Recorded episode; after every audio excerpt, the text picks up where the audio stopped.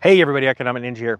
I got a great subscriber comment I want to talk about and talk about how very serious these times are in relationship to uh, the fuel prices. All right. Uh, there's so many people that uh, do not think of how and I'll give you an example actually. Uh, another YouTuber was talking to me a little while back and he's like, Well, seriously, how, how bad is this food crisis? Like, what makes you really think it's to get that bad? And I talked to him about the DEF shortages, the DEF sensor issues, the uh, food uh, that gets delivered on trucks uh, that are, are paying exorbitant amounts for uh, fuel, right? And it's going to tie into this comment. I think it's very, very important and timely. Um, but one of those things uh, I said, I'm all think about it just if a semi truck operator, owner operator, or a company, a small company, or even a large company had to close its doors because it miscalculated, right? How much DEF it should have on hand, it can't get any, right? Right now you can. Or, or how much fuel costs when it's setting up its contracts for the next 30 days, 60 days, 90 days out, right? Um, that's a very important thing. But then you couple that with like a sensor shortage and your truck is sitting. That truck is not making money, yet you have bills tying up. And this other YouTuber's like, you could see it just turning, going, I never thought of it that way. And I'm like, the supply chain is already weak, right? But it is so fragile. And the supply chain has been fragile really ever since it started. The problem is, is that most people don't realize how easy it is to take out a supply chain. And we're talking about right now with all these food plants that are burning down around the country you got to start thinking every time one more of those places burn to the ground by some mistake, come on, I, this is too weird, right? Another uh, train shipment full of potash, you know, 48 rail cars or whatever, just hits the ground right in the middle of a, a crisis for fertilizer. Think about it. Even if it was totally just, hey, this is what happens, it just happens, right? Every couple of weeks, a, a, a massive producer of food burns down, right? Um, it's going to take its toll because it takes a long time to build a new structure or it takes a long time to go fill those those uh, container cars get those off the rails and refill them full of fertilizer and get it to someone as we already have a shortage. Well this comment is very important all right?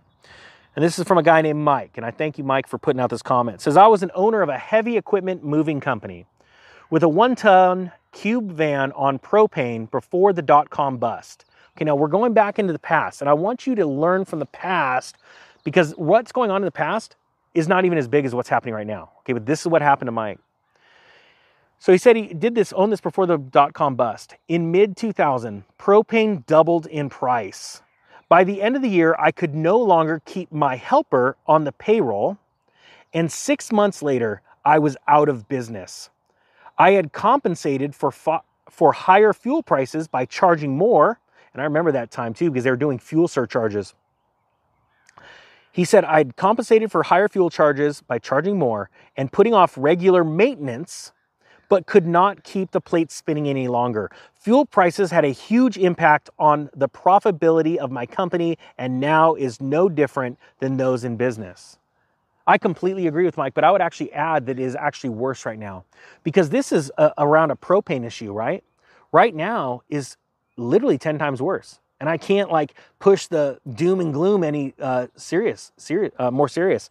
Um, the cool thing is, is if you prepare for this, you're not going to be a part of it, and you can actually take advantage of it. And I'm gonna I'm gonna speak into Mike's situation here. Mike could not keep those plates spinning. He was charging uh, higher rates, but in the end, it wasn't enough quick enough, right? And he had to close his doors. That was one more supplier of goods and services that was off the market, right? And that is about to happen. It's already happening, but it's happening a lot faster than it did in 2000 and 2008. People are closing their doors. They do not have the money to survive. So you're having more and more supply chain issues, right? Well, now, you know, again, that was just a fuel price increase. Now we have not only a fuel price increase, we have supply chain uh, getting damaged with these parts. This DEF fluid sensor is a big deal. Now, you don't see the government coming out and going, hey, we see there's an issue. So let's immediately allow all semi truck drivers across the country to delete the DEF function in the computer of their truck. No, you will not see that happen. You'll see the crisis roll. Because how many times have you seen someone in power go, don't ever let a good crisis go to waste? Well, I'm gonna tell you what, we're gonna turn that around on them. See, when I started this channel, I told you that I was out to help as many people as possible. Now I'm gonna go crush it and we're gonna get rich. We're gonna go buy up houses from people that weren't thinking or they rolled their eyes at people like yourself that warned them right? All right, cool. Well, we're going to try and warn them on the way. The flood's coming, you better get ready, right? Well, most people won't listen to you. The government's going to also take advantage of a crisis. And I think you need to really realize what is happening here because they could, they know it's coming. Hey, they've already said higher fuel prices are coming. We're in a world war economically right now. We're going to see over $10 a gallon in this country this summer. Get ready, it's coming. And all your world leaders have already said food shortages are coming this summer. They're coming. Matter of fact, the UN even came out and said, You got seven weeks left till this happens. And they ain't joking. Now, I know a lot of you are, and every time you hit that thumbs up button, it gets this message out to the world. Why? Because I want to help as many people as I can. And I do believe that this is an army of people that are prepared. Now, let's talk about Mike's situation. He lost his business, right?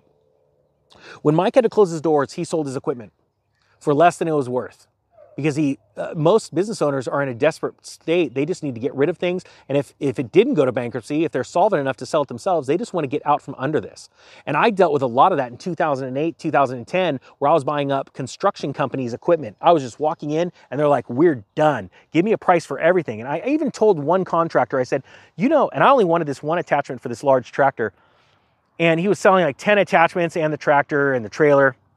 And i said you know if you I just want that. And he goes, No, I'm selling it all. I'm done. I already found another career, a computer programmer, actually. And I said, You realize that if you just sold me this piece of equipment and two more to somebody else, it will make more than you're asking for everything. I don't care. I want it gone. I bought his stuff for pennies on the dollar and tripled my money in less than a month because of desperation. That's what you're about to see. I don't want to see that with anybody watching this channel. If you own a business, we don't want desperation. We need preparedness. So you need to literally take account of what's going on. The world leaders have told you food's going short and fuel's going through the roof. I mean, how, how much else do you need right now? Start working your contracts out properly.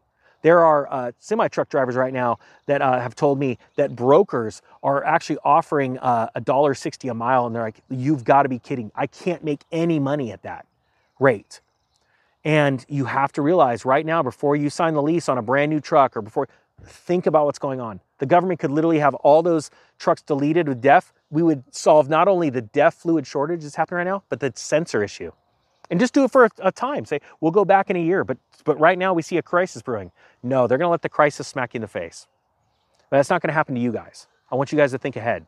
Be prepared, not scared. Like my buddy that went out and bought 10 cases of DEF in January for a nice low price when I did that first video that there's a DEF shortage coming. And a lot of people uh, laughed and they said, There's no shortage. I went to my store and it's there. I'm like, get ready, you'll see it. And now all the DEF is uh, darn near doubled in price.